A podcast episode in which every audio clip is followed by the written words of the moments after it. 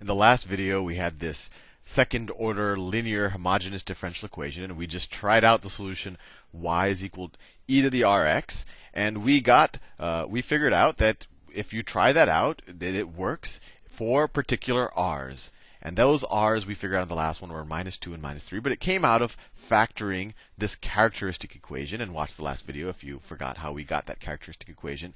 And we ended up with this general solution for this differential equation. And you could try it out if you don't believe me that it works.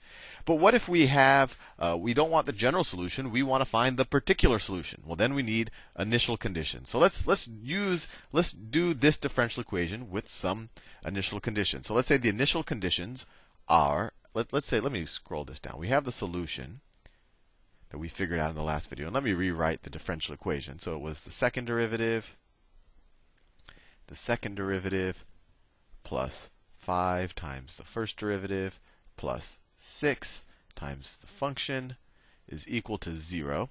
And the initial conditions we're given is that y of 0 is equal to 2. And the first derivative at 0, or y prime at 0, is equal to 3. So they're giving us what does y equal at the point 0, and what is the slope at 0, at x is equal to 0, and the slope is 3. So how do we use these to solve for C1 and C2? Well, let's just use the first initial condition. y of 0 is equal to 2. So y of 0, so y of 0 is equal to 2, which is equal to essentially just substitute 0 in into this equation. So it's c1 times e to the minus 2 times 0. What's e to, that's essentially e to the 0, right? So that's just 1. So it's c1 times 1, which is just c1, plus c2 times e to the minus 3 times 0. This is e to the 0, so it's just 1. So plus c2. So the first equation we get when we substitute our first initial condition is essentially c1 plus c2 is equal to 2. Now let's apply our second initial condition that tells us the slope at x is equal to 0. So y prime of 0. So this is our general solution. Let's take its derivative and then we can use this. So y prime of x y prime of x is equal to what? The derivative of this is equal to minus 2 minus 2 c1 times e to the minus 2x. And what's the derivative of this? It's minus 3 c2 times e to the minus 3x.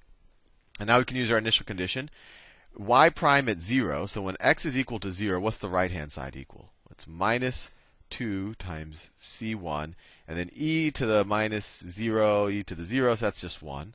Minus 3 c2. And then once again, x is 0, so e to the minus 3 times 0, that's just 1. So it's just 1 times minus 3c2. And it tells us that when x is equal to 0, what does this whole derivative equal? Well, that equals 3. Right? y prime of 0 is equal to 3. So now we go back into your first year of algebra. We have two equations, two linear equations with two unknowns, and we could solve. Let me write them in a form that you're probably more used to. So uh, the first one is c1 plus c2 is equal to 2. And the second one is minus 2 c1 minus 3 c2 is equal to 3 is equal to 3. So what can we do? Let's multiply this top equation by 2. There's a ton of ways to solve this, but if you multiply the top equation times 2, you'll get, and I'll do this in a different color just so it's changed. I'm just multiplying the top one by 2. You get 2c1 plus 2c2 is equal to 4. And now we can add these two equations.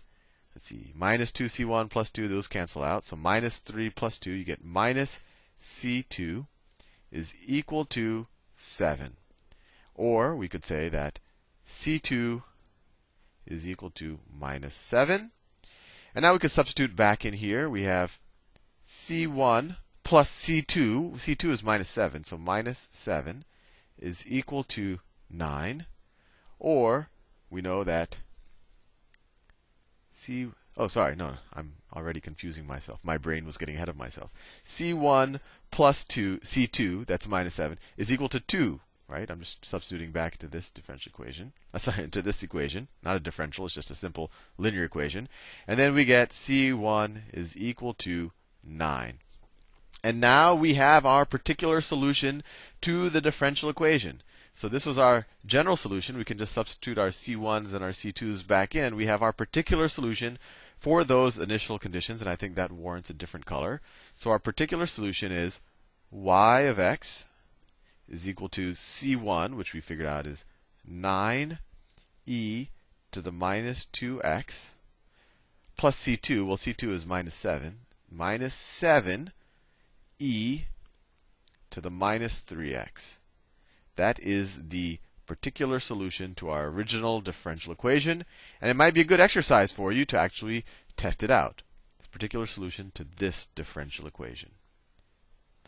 I'll do another example in the next video. I'll see you soon.